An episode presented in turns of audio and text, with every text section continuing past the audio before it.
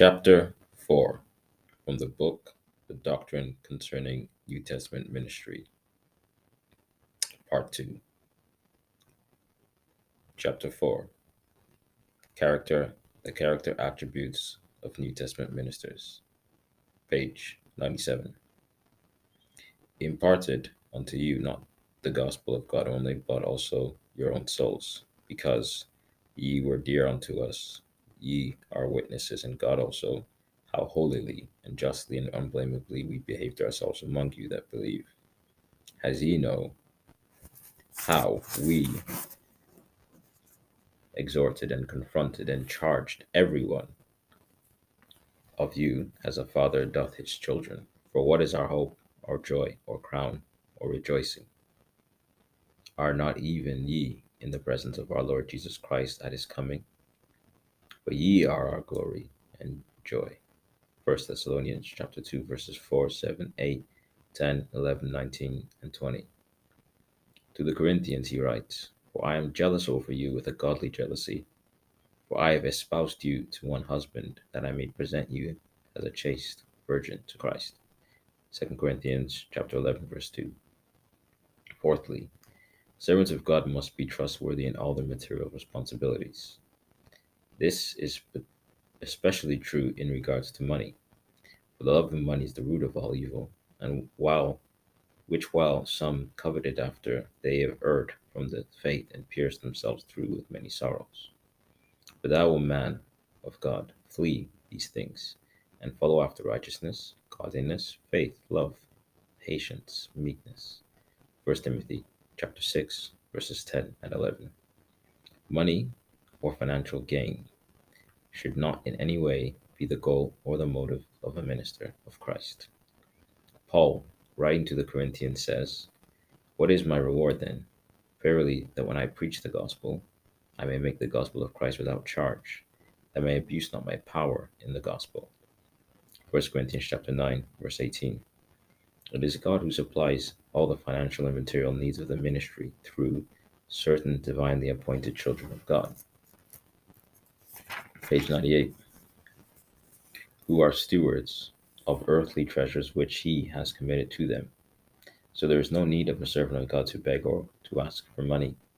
Nevertheless, servants of God must be faithful in these earthly things, just as he must be in spiritual matters. Jesus says, If therefore ye have not been faithful in unrighteous mammon, who will commit to your trust the true riches? And if you have not been faithful in that which is another man's, who shall give you that which is your own?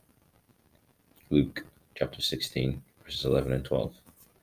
Restraint in speech. The greater part of the mystery of Jesus and his disciples was by the spoken word. Jesus healed the sick and cast out the devils by his word.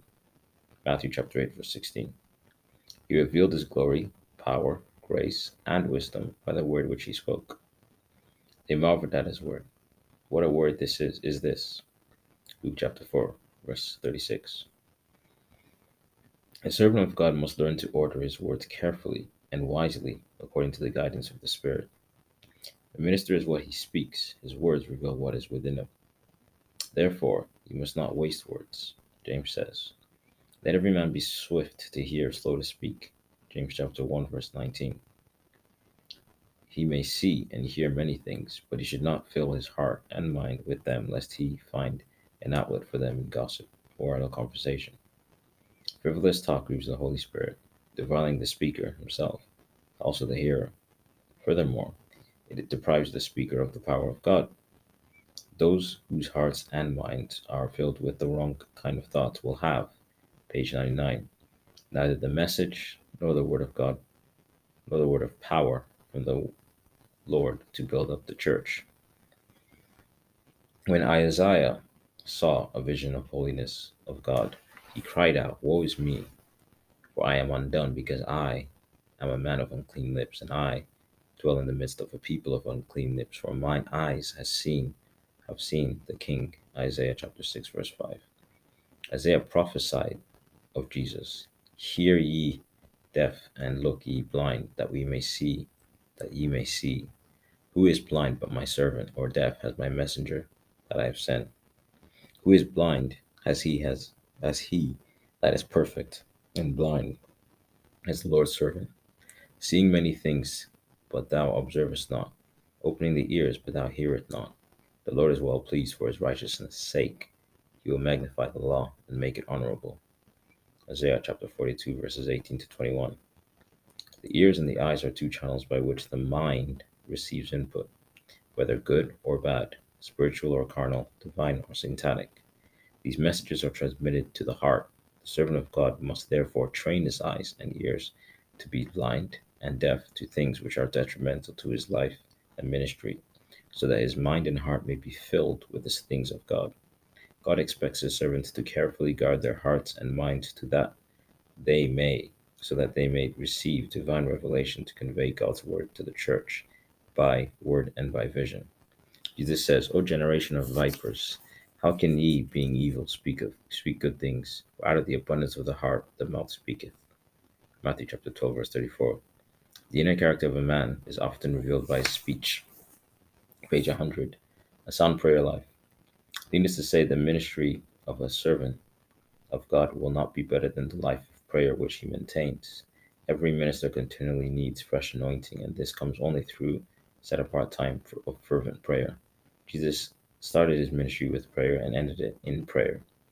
Jesus took his three beloved disciples to the mountain of prayer and demonstrated the glory of the life of prayer. And as he prayed, the fashion of his countenance was altered. Luke chapter 9, verse 29. He touched the realm of the supernatural each time he prayed through and had fellowship in the Spirit with the Father. Prayer changes our inner man and breaks the devil's power. It transports us within the veil and makes us partakers of his holiness and glory. Prayer awakens the inner senses so that we can touch God, hear His voice, and see His face. It dispels fear, imparts new strength, and renews our faith and courage. It fits us to endure hardness as a good soldier of Jesus Christ so that we may serve Him to the end. The effectual, fervent prayer of a righteous man availeth much. Pray without ceasing. End of recording.